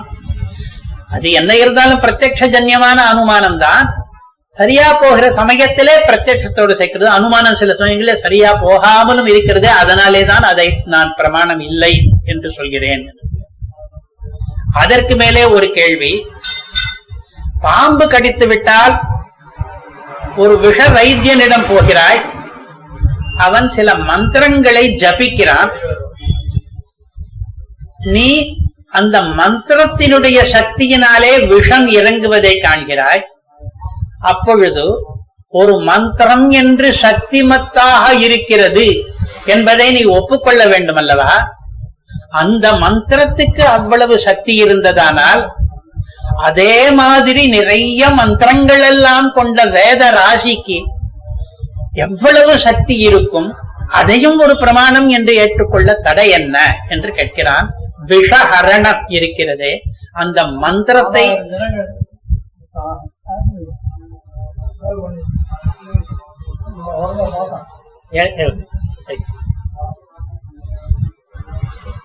விஷஹரண மந்திரம், யந்திர சேஷ்டை, சிலதெல்லாம் நம்முடைய சக்திக்கு மீறி மந்திர சக்தியினாலே ஏற்படுகிறதை பார்க்கிறோமே. அதனாலே மந்திரங்களுக்கு சக்தி இருப்பதை ஒப்புக்கொண்டு அப்பொழுது மந்திரங்களையும் பிரமாணமாக ஏற்றுக்கொள்ள வேண்டும் என்பது அடுத்த வாதம். அதற்கு அவனுடைய பதில், ஆமாம், விஷஹரண மந்திரத்துக்கு சக்தி இருப்பதை பார்க்கிறோம், பார்க்கிற காரணத்தினாலே அது எனக்கு பிரத்யட்சம். விஷஹரண மந்திரத்துக்கு இருக்கிற சக்தி என்னுடைய பிரத்யட்சம் என்கிற பிரமாணத்தினாலே பிரமாணத்திலே அடங்கிவிட்டது. இதே மாதிரி எது எதற்கு சக்தியை எந்தெந்த மாதிரியாக நான் பிரத்யட்சத்தாலே பார்க்கிறேனோ அதையெல்லாம் நம்புவேன். அதை அதனாலே பிரத்யட்சம் பிரமாணம் என்று ஒப்புக்கொள்வேன். அதனாலே ஒரு மந்திரம் என்று ஒன்று பிரமாணம் என்று நான் சொல்ல மாட்டேன் என்று அதற்கு பதில் சொல்கிறான். இப்படி பிரத்யட்சத்தை மாத்திரமே பிரமாணமாக கொண்டவனுக்கு தத்துவங்கள் என்ன என்றால், முக்கியமாக நாம் காண்கிற வஸ்துவெல்லாம் உண்மை என்று ஒப்புக்கொள்ள வேண்டும். மாத்தியமிகன் மாதிரி சர்வம் சூன்யம் என்று சொல்லக்கூடாது. காண்கிற என்றது எல்லா இந்திரியங்களுக்கும் புலப்படுகிற வஸ்துக்களை எல்லாம் உண்மை என்று ஒப்புக்கொள்ள வேண்டும். அதே சமயத்திலே அதீந்திரியமாக நம்முடைய புலன்களுக்கு எட்டாத வேற வஸ்துக்கள் இருக்கிறது என்று சொல்லக்கூடாது. அவை இல்லை என்றே சொல்ல வேண்டும். அது தவிர இந்த சரீரத்திலே நாம் என்னென்ன காண்கிறோமோ, சரீரம், சரீரத்தினுடைய அவயவங்கள், அது தவிர உள்ளே சுரப்பிகளிலே சுரக்கிற தாத்துக்கள், இவையெல்லாம் உண்மை என்று ஒப்புக்கொள்ள வேண்டும். மூச்சு விடுவது, பிராணன், எல்லாவற்றையும் ஒப்புக்கொள்கிறோம். ஆனால் இவற்றுக்கெல்லாம் வேறுபட்டதாக ஆத்மா என்று ஒன்று நீங்கள் சொல்கிறீர்களே, சரீராதிரிக்தமான வஸ்துவாக, அது பிரத்யக்ஷ கோச்சரம் இல்லாததாலே, பிரத்யக்ஷம் ஒன்றுதான் எங்களுக்கு பிரமாணமானபடியினாலே ஆத்மா என்று ஒன்று இருப்பதை நாங்கள் ஒப்புக்கொள்ள மாட்டோம். அதனாலேயே மறுபிறவி அதெல்லாம் இல்லாமல் போகிறது. இந்த ஆத்மா என்று ஒன்று இருந்து அது இந்த சரீரத்தை விட்டு இன்னொரு சரீரத்துக்கு போகிறது என்பதுதானே உங்கள் மறுபிறவி என்பது. ஜன்மாந்தரம் அதெல்லாம் கிடையாது. மோட்சம் என்று ஒன்று இருக்கிறதா என்று கேட்டால், ஆத்மா என்று ஒன்று இல்லாததுனாலே மோட்சம் என்று ஒன்றை பற்றி பேச வேண்டாம். இருந்தாலும் பேசிக்கொண்டிருக்கிறோம் லோகத்திலே. அது என்ன என்றால் மரணம்தான் மோட்சம். சரீரம் போய்விட்டது என்றால் மோட்சம் வந்துவிட்டது என்று அர்த்தம் இல்லையே. சில பேர் மோட்சத்துக்கு வேறு விதமாக சொல்கிறார்களே, லோகத்திலேயே கூட துக்க நிவர்த்தி என்கிறார்கள், ஆனந்தம், பரமானந்தம் என்கிறார்கள். மோட்சம் என்றால் என்ன என்று கேட்டால், உன்னுடைய கருத்து என்ன என்று கேட்டால், நான் மரணம்தான் மோட்சம் என்கிறேன், அதுதான் துக்க நிவர்த்தி என்கிறேன். பரமானந்தம் என்கிற பட்சத்தை அவலம்பிப்பதானாலும் நமக்கு தெரிந்த பரமானந்தங்கள் தான் மோட்சமாக இருக்க முடியும். நமக்கு தெரிந்த ஆனந்தங்கள் என்ன என்றால், சயனத்திலே நித்ரா சுகம், போஜனத்திலே பசி அடங்குகிற சுகம், அதே மாதிரி புருஷ ஸ்திரீ சம்போகத்திலே வருகிற சுகம், இந்த சுகங்கள் எல்லாம் ரொம்ப அதிகமாக போனால் சகசிராதி வாக்கியம் என்று ஒன்று எழுதி வைத்திருக்கிறார்கள். அவ்வளவு அதிகமாக ஸ்ருங்கார ரசங்கள் எல்லாம் நமக்கு ஏற்பட்டதானால் அந்த பரமானந்தம் தான் மோட்சம்.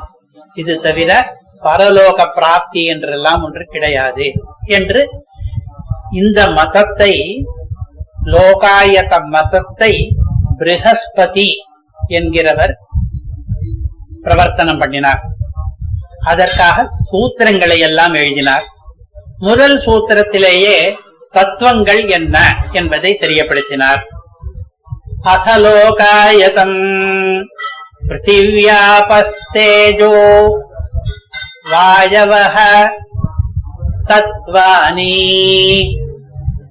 பிருத்திவி, அப், தேஜஸ், வாயு, நாலு தத்துவங்களை நாங்கள் ஏற்றுக்கொள்கிறோம்.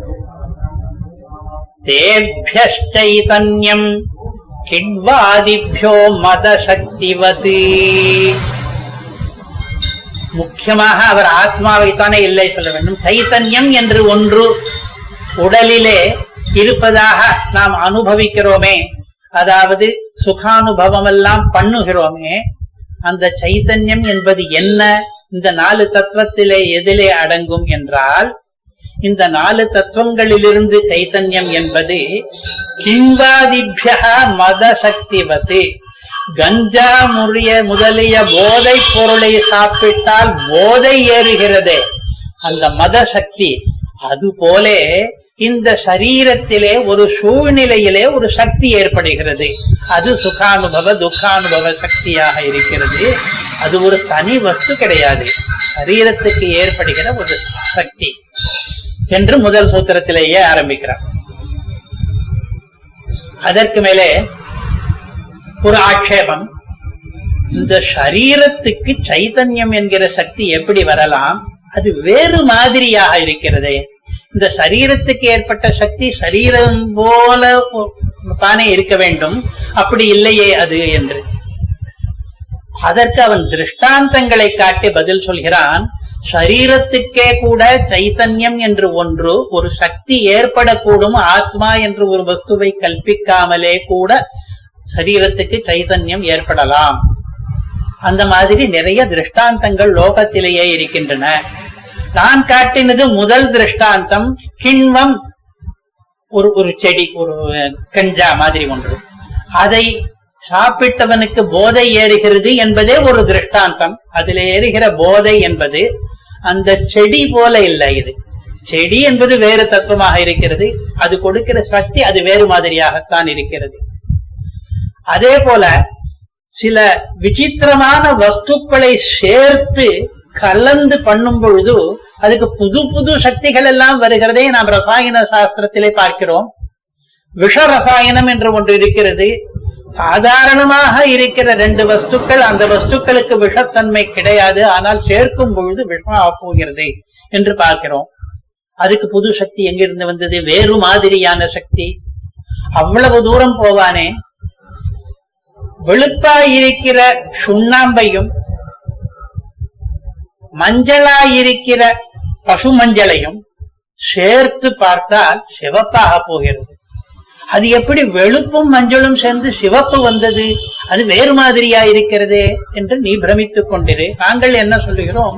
விசித்திர சக்தி யோகத்தினாலே விசித்திர வஸ்துக்கள் சேரும் பொழுது விசித்திரமான சக்திகள் வரலாம் என்று சொல்கிறோம். அதனாலே சரீரத்துக்கே கூட சில சந்தர்ப்பங்களிலே சைதன்யம் என்று ஒன்று சம்பவிக்கலாம். அவன் இன்னும் கரக திருஷ்டாந்தம், கால திருஷ்டாந்தம் என்று நிறைய சொல்கிறான். கரக திருஷ்டாந்தம் என்றால் மழையிலிருந்து ஆலங்கட்டியாக பெய்கிறது.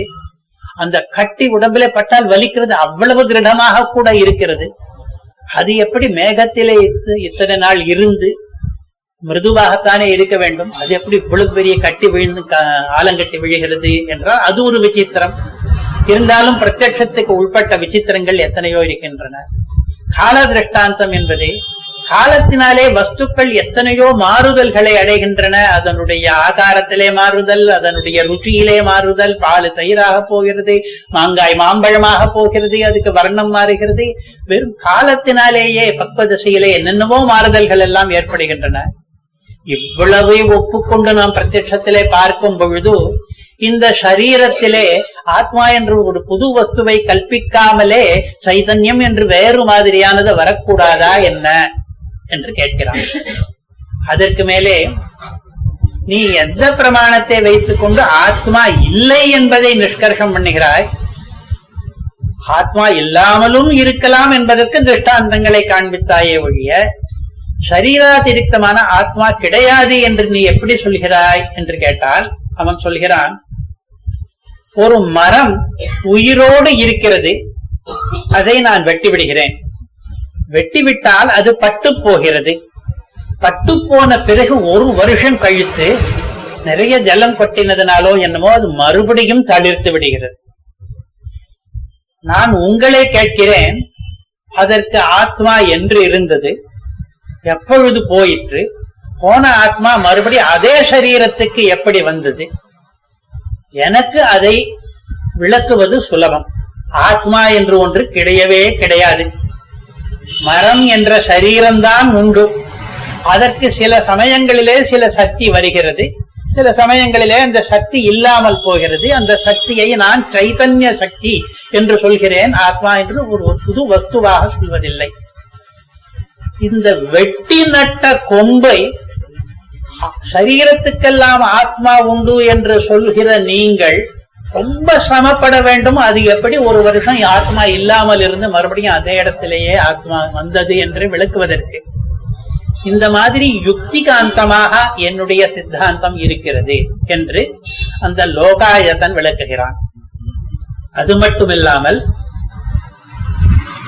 எனக்கு எதிராளியாக தேகாதிரிக்த ஆத்மாவையும் இந்த ஜீவாத்மாதிரிக்த பரமாத்மாவையும் பரலோகங்களையும் சொர்க்க நரகாதிகளையும் ஒப்புக்கொண்டு தர்மம் என்கிற பெயராலே நீங்கள் உலகத்தை ஏமாற்றிக் கொண்டிருக்கிறீர்கள். அஞ்சாறு விதமாக வெசவுகளை பொழிகிறான் அவன். என்னுடைய மதத்திலே, லோகாயத மதத்திலே புருஷார்த்தங்கள் இரண்டே இரண்டு தான். அர்த்தம் என்று ஒன்று, காமம் என்று ஒன்று. உங்களுடைய மதத்திலே தர்மம், அர்த்தம், காமம், மோட்சம் என்று நீங்கள் நாலு புருஷார்த்தங்களை சொல்லுகிறீர்கள். அது முக்கியமான வேறுபாடு. எல்லா ஹிருதயமும் ஒப்புக்கொள்ளும்படியாக, எல்லா சமயங்களிலேயும் ஏற்றுக்கொள்ளும்படியாக அர்த்தம், காமம் என்று இரண்டு புருஷார்த்தங்களை யாருமே மறுக்கப் போவதில்லை.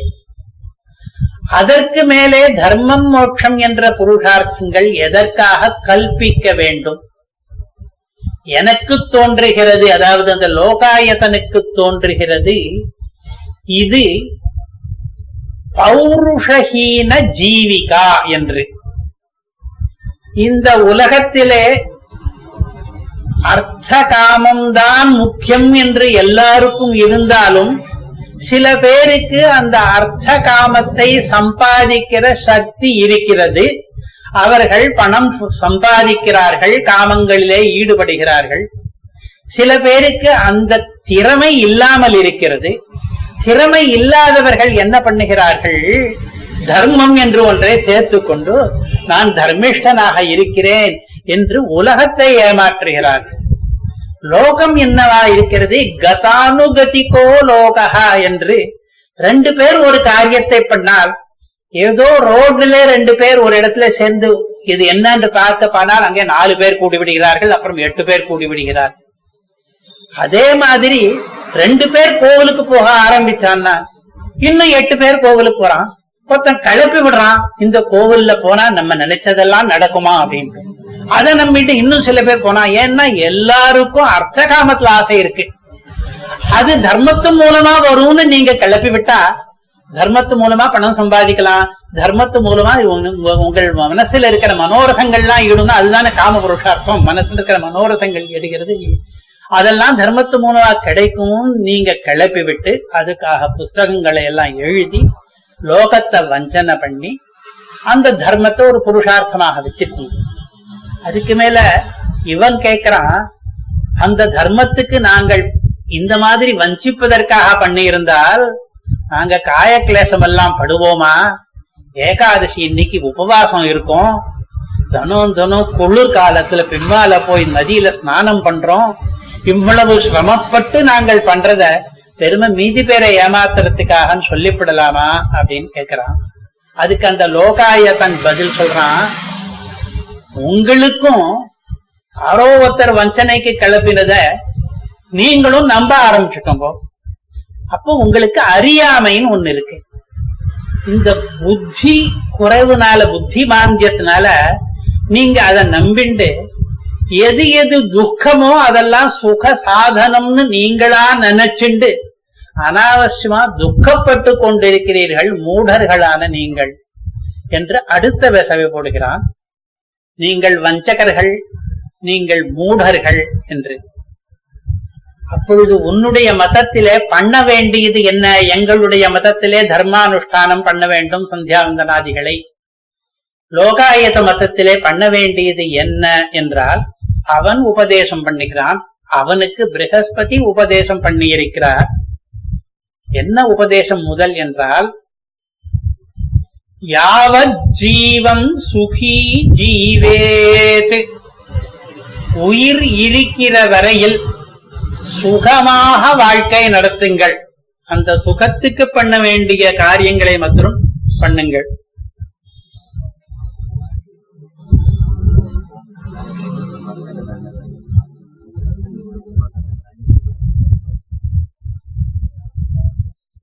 அது முதல் உபதேசம்.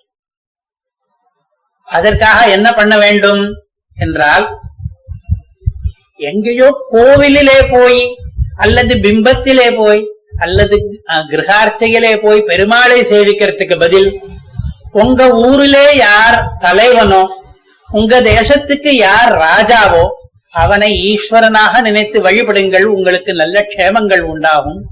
ராஜாவையே ஈஸ்வரனாக வைத்துக் கொள்ளுங்கள். இன்னும் ஒன்று, தர்மத்துக்கு நரகத்துக்கு பயப்பட வேண்டாம். உங்களுக்கு கடமைகள் கர்த்தவியங்கள் என்று எதுவுமே கிடையாது. அதர்மமாக பணம் சம்பாதித்து விட்டோமோ என்று அதற்காக அனுதாபம் தேவையில்லை. இஷ்டப்படி சம்பாதிக்கலாம். ரிணம் கிருத்வா கிருதம் பிப, கடன் வாங்கி நெய்யை குடி. அந்த கடனை அடைக்க முடியாதோ என்று பயப்படாதே. ஒரு அதர்மமும் கிடையாது. ஆனால் ஒன்று, அந்த கடன் கொடுத்தவன் அடிப்பானே என்று அதற்கு பயப்படு. அதனாலே எப்படிப்பட்டவரிடம் கடன் வாங்கினால் ஏமாற்ற முடியும், அப்படி பார்த்து வாங்கு. இல்ல திருப்பி கொடுக்க முடியும்னா வாங்கு. அதனால என்ன சொல்றா, ஜன அனுராகம் அதை சம்பாதிச்சுக்கோ. உன்னை சுத்தி இருக்கிறவாழ்லாம் உன்னை விரும்பும்படியாக நடந்து கொள். அதற்காக சட்டத்துக்கு கீழ்ப்படுகிறது அதெல்லாம் பண்ணலாம். என்ன போலீஸ்காரன் பிடிச்சுன்னு போயிடுவானேங்கிற காரணத்தினாலே நீ பக்கத்தாத்துல திருடாமல் இருக்கலாம். ஆனால் திருடினா எனக்கு பாவம் வந்துடும் நரகம் வந்துடும் நினைச்சுண்டு திருடாம இருக்காது. உனக்கு சக்தி இருந்து போலீஸ்காரனுக்கு லஞ்சம் கொடுத்து திருட முடியும்னா திருடு, பரவாயில்ல. இது லோகாயதன் காண்பிக்கிற வாழ்வு நெறி. இதுவரையிலே மாத்தியமிகன் என்ற ஒரு ஒரு சித்தாந்தம், லோகாயத மதம் என்று இன்னொரு சித்தாந்தம், ரெண்டு பார்த்தோம். இப்போ இடையீடாக எத்தனையோ சித்தாந்தங்கள் இருக்கின்றனவே, அதிலே மோட்சம் என்றால் என்ன என்பதற்கு நிறைய பேர் நிறைய விதமாக சொல்கிறார்களே, அது என்ன என்பதை ஸ்ரீபாஷ்யத்திலே அத்திரதிகரணத்திலே கடைசியிலே சொல்கிறார் பல பேருடைய கொள்கைகள் என்று. நச்சிகேதஸ் என்பவன் யம தர்மராஜனிடம் போய், இந்த ஆத்மாவுக்கு பின்னாலே மரணத்துக்கு பின்னாலே ஏற்படுகிற கதி என்ன என்பதை கேட்கிறான். அதை விளக்குகிற சமயத்திலே, யமனுக்கு தானே தெரியும், அவன் தானே உயிரை பறித்து கொண்டு போகிறான், ஆத்மா என்ன ஆகும் என்பதற்கு முதல் தெரிந்து சொல்லக்கூடியவன் அவன் என்று. அப்பொழுது மோட்சம் என்றால் என்ன என்பதை பற்றி உலகிலே நிலவி வரும் பல பல கருத்துகளை ஒரே இடத்திலே சேர்த்து கொடுக்கிறார் ஸ்ரீபாஷ்யகாரர். சில பேர் சொல்கிறார்கள் மோட்சம் என்றால் ஆத்ம நாசம் என்று.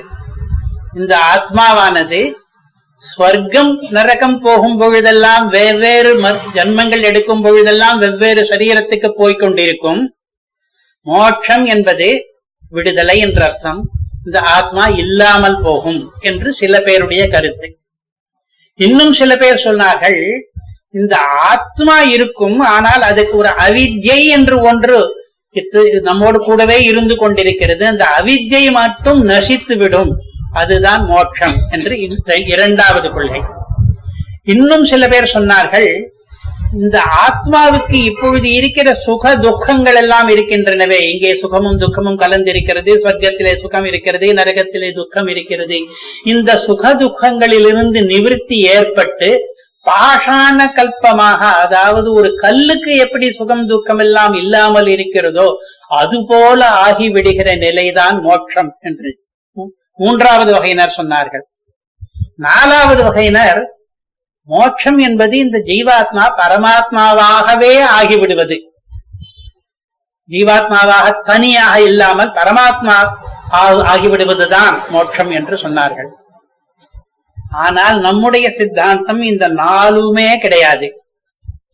நம்முடைய சித்தாந்தத்துக்கு பீட்டிகை போடும் பொழுது திரையந்த நிஷ்ணாதாஹஸ்து என்று ஆரம்பித்து வேதத்திலே கரை கண்டவர்கள் சொல்லுகிற கருத்து என்ன என்றால், மோட்சம் என்பது பரமானந்தம், ஆனந்தங்களுக்குள்ளே உயர்ந்ததான ஒரு ஆனந்தம். அந்த பரமானந்தம் நித்திய விபூதி என்றும் ஸ்ரீ வைகுண்டம் என்றும் சொல்லப்படுகிற தனி பிரதேசத்திலே கிடைக்கிறது. அது ஒரு தனி லோகம். அந்த லோகத்திலே பரமானந்தம் எப்படி கிடைக்கிறது என்றால் பரமாத்ம அனுபவத்தினாலே கிடைக்கிறது. அங்கே இருக்கிற ஸ்ரீ வைகுண்டநாதனை அனுபவித்து அவனுடைய திவ்ய மங்கள விக்கிரகத்தையும் அவனுடைய கல்யாண குணங்களையும் சேர்த்து அனுபவித்து கிடைக்கிற பரமானந்த நிலைக்குத்தான் மோட்சம் என்று பெயர் என்று நம்முடைய சித்தாந்தம். இப்படி மோட்சம் என்பது என்ன என்பதிலேயே இத்தனை விதம் விதமான பதில்கள் இருக்குமானால், இந்த மாதிரி பல கேள்விகளுக்கும் விதம் விதமாக பதில்கள் சொல்லிக்கொண்டு எத்தனையோ சித்தாந்தங்கள் இருக்கின்றன. இதற்கடுத்து மூன்றாவதான சித்தாந்த வர்ணனம்.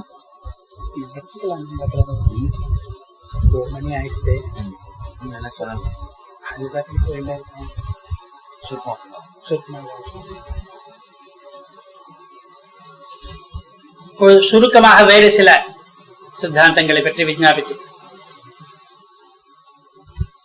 சாங்கிய மதம் என்ற ஒரு மதம்.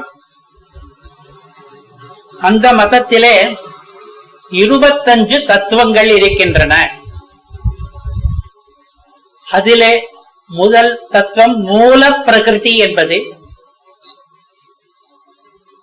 அதற்கு பிறகு சாங்கிய காரிக்கையிலே எழுதி வைத்திருக்கிறார்கள், மூல பிரகிருதி ரவிகிருதி மாறுதலே அடையாத தத்துவம் என்பது பிரதானம் என்ற பரியாய பதத்தினாலே சொல்லுக சொல்லப்படுகிற மூல பிரகிருதி என்கிற தத்துவம்.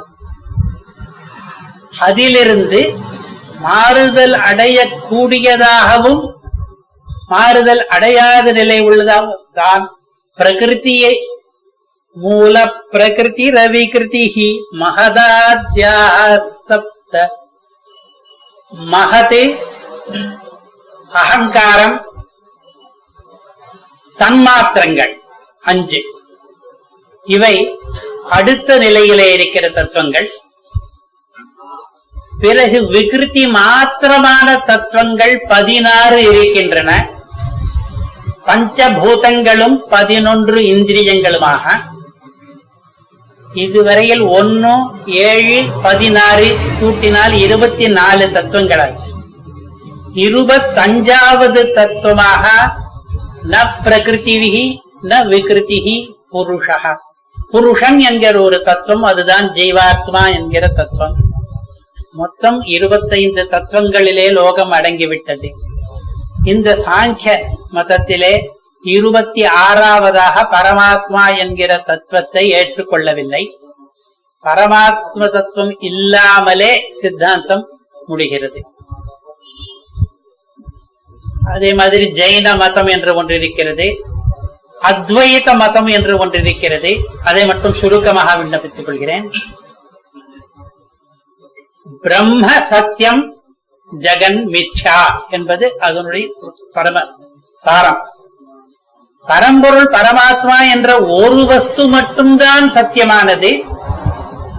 நமக்கு தெரிகிற பிரபஞ்சம் மொத்தம் மிச்சையானது.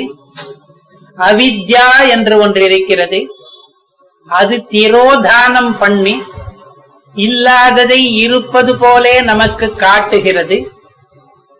தத்துவமசி முதலிய வேத வாக்கியங்களாலே ஜீவாத்மாவும் பரமாத்மாவும் ஒன்றுதான் என்கிற அபேத ஞானம் நமக்கு ஏற்பட்டதானால், அதனாலே ஜீவாத்மாவே பரமாத்மா என்கிற வாக்கியஜன்ய ஞானத்தினாலே வருவதுதான் அவித்யா நிவர்த்தி என்கிற மோட்சம். இது ரொம்ப சுருக்கமாக அத்வைதிகளுடைய சித்தாந்தம். இவ்வாறாக நிறைய சித்தாந்தங்களை பரமத பங்கத்திலும் அத்வைத சித்தாந்த கண்டனத்துக்காகவே சததூஷணி என்கிற முழு கிரந்தம் இருக்கிறது. மற்ற பல சித்தாந்தங்களை கண்டிப்பதற்காக பரமத பங்கம் என்று இருக்கிறது. இன்னும் சில சித்தாந்தங்களை பரிஷ்கரித்து ஏற்றுக்கொள்வதற்காக நியாய பரிசுத்தி முதலிய கிரந்தங்கள் இருக்கின்றன. இவ்வாறாக சுவாமி தேசிகனானவர் அநேக சித்தாந்தங்களிலே முதலிலே தான் நிஷ்ணாதராகி அவரே தன்னை பற்றி ஒரு ஸ்லோகம் சொல்லிக் கொள்கிறார். பர்யாப்தம் பர்யடைஷம் கணச்சரண கதாம் ஆக்ஷபாதம் சிஷிக்ஷே மீமாம்சா மாம்சலாத்மா சமஜனிஷி முஹுஹு சாங்கிய யோகௌ சமாக்யம் என்று திருமழிசை ஆழ்வார் சாக்கியம் கற்றோம் சமன் கற்றோம் என்று சொன்ன ரீதியிலே தான் சுவாமி தேசிகன் காணாதம் என்கிற வைசேஷிக தரிசனத்தை கற்றுக்கொண்ட பர்யாப்தம் நிறையவாக போதுமான வரையிலே பரியதேசம் பரிச்சயம் பண்ணிக்கொண்டேன் என்று ஆரம்பித்து ஆக்ஷபாதம் என்கிற நியாய தரிசனத்தையும் மீமாம்சை சாங்கியம் யோகம் என்ற ஒவ்வொரு தரிசனத்திலேயும் தான் நிஷ்ணாதனாக பண்டிதனாக ஆனதை சொல்லிக் கொள்கிறார். இன்றைக்கு உபன்யாச முடிவிலே நாம் ஞாபகம் வைத்துக் கொள்ள வேண்டியது, எல்லா சித்தாந்தங்களிலேயும் பாண்டித்யம் பெற்று சுவாமி தேசிகன் நமக்கு கிரந்தங்களை அருளி செய்து நம்முடைய சித்தாந்தம் இருக்கிறதே இதனுடைய சிறப்பை காண்பித்தார். என்ன சிறப்பு என்றால், சில சித்தாந்தங்கள் நாம் நேரடியாக பார்ப்பதையே இல்லை என்று சொல்கின்றன. இன்னும் சில சித்தாந்தங்கள் அனுமானத்திலே எளிமையை விட்டு மிகவும் கிளிஷ்டமான அனுமானங்களை எல்லாம் பண்ணிக்கொண்டிருக்கின்றன. இப்படி எல்லா சித்தாந்தங்களையும் நம்ம நாம் ஒப்பிட்டு பார்த்தோமானால் திருஷ்டே பன்முத்யபாவாதி அனுமிதி விஷயே லாகவஸ்யானுரோதாதி சாஸ்திரைகா சாஸ்திரம் ஒன்றினாலேயே மட்டும் அவசேஜமான நிச்சயம் பண்ணக்கூடிய விஷயத்திலே அந்த சாஸ்திரத்தை மட்டுமே நம்பி நம்முடைய சித்தாந்தம் இருக்கிறது. நம்முடைய சித்தாந்தம் எது கண்ணுக்கு தெரிகிறதோ அதை அபன்னவம் பண்ணாது மாத்தியமிகன் பண்ணுவது மாதிரி நம்முடைய சித்தாந்தம் எந்த அனுமதியையும் கிளிஷ்டமாக்காது. நாம் பண்ணுகிற அனுமானங்கள் எல்லாம் லாகவத்தோடு கூட இருக்கும் என்று மற்ற சித்தாந்தங்களோடு நம்முடைய சித்தாந்தத்தை ஒப்பிட்டு பார்த்தால் இதனுடைய உத்கர்ஷம் தெரியும். நாதோபஜ்ஞம் பிரவருத்தம் பகுபிருபஜிதம் யாமுனேய பிரபந்தைஹி ஸ்ராதம் சம்யக் யதீந்திரைஹி இதமகிலதமகர்ஷனம் தர்ஷனம் என்று நம்முடைய தரிசனத்தினுடைய உத்கர்ஷத்தை தெரிந்து கொள்வதற்காக மற்ற மதங்களுடைய விளக்கம் இப்பொழுது முடிந்தது. கவிதார்க்கிக சிம்ஹாய கல்யாண குணசாலினே ஸ்ரீமதே வெங்கடேஷாய வேதாந்த குரவே நமஹ. இதுவரை மதங்களின் விளக்கம் என்ற தலைப்பிலே நாவல்பாக்கம் ஸ்ரீ ஊவே யக்ஞம் சுவாமி அவருடைய உபன்யாசத்தை நாம் கேட்டு மகிழ்ந்தோம். அடுத்த வாரம் வாழ்க்கையின் விளக்கம் குறித்து நம் சுவாமி தேசிகன் அருளியவற்றை உபன்யாசமாக கேட்டு மகிழலாம்.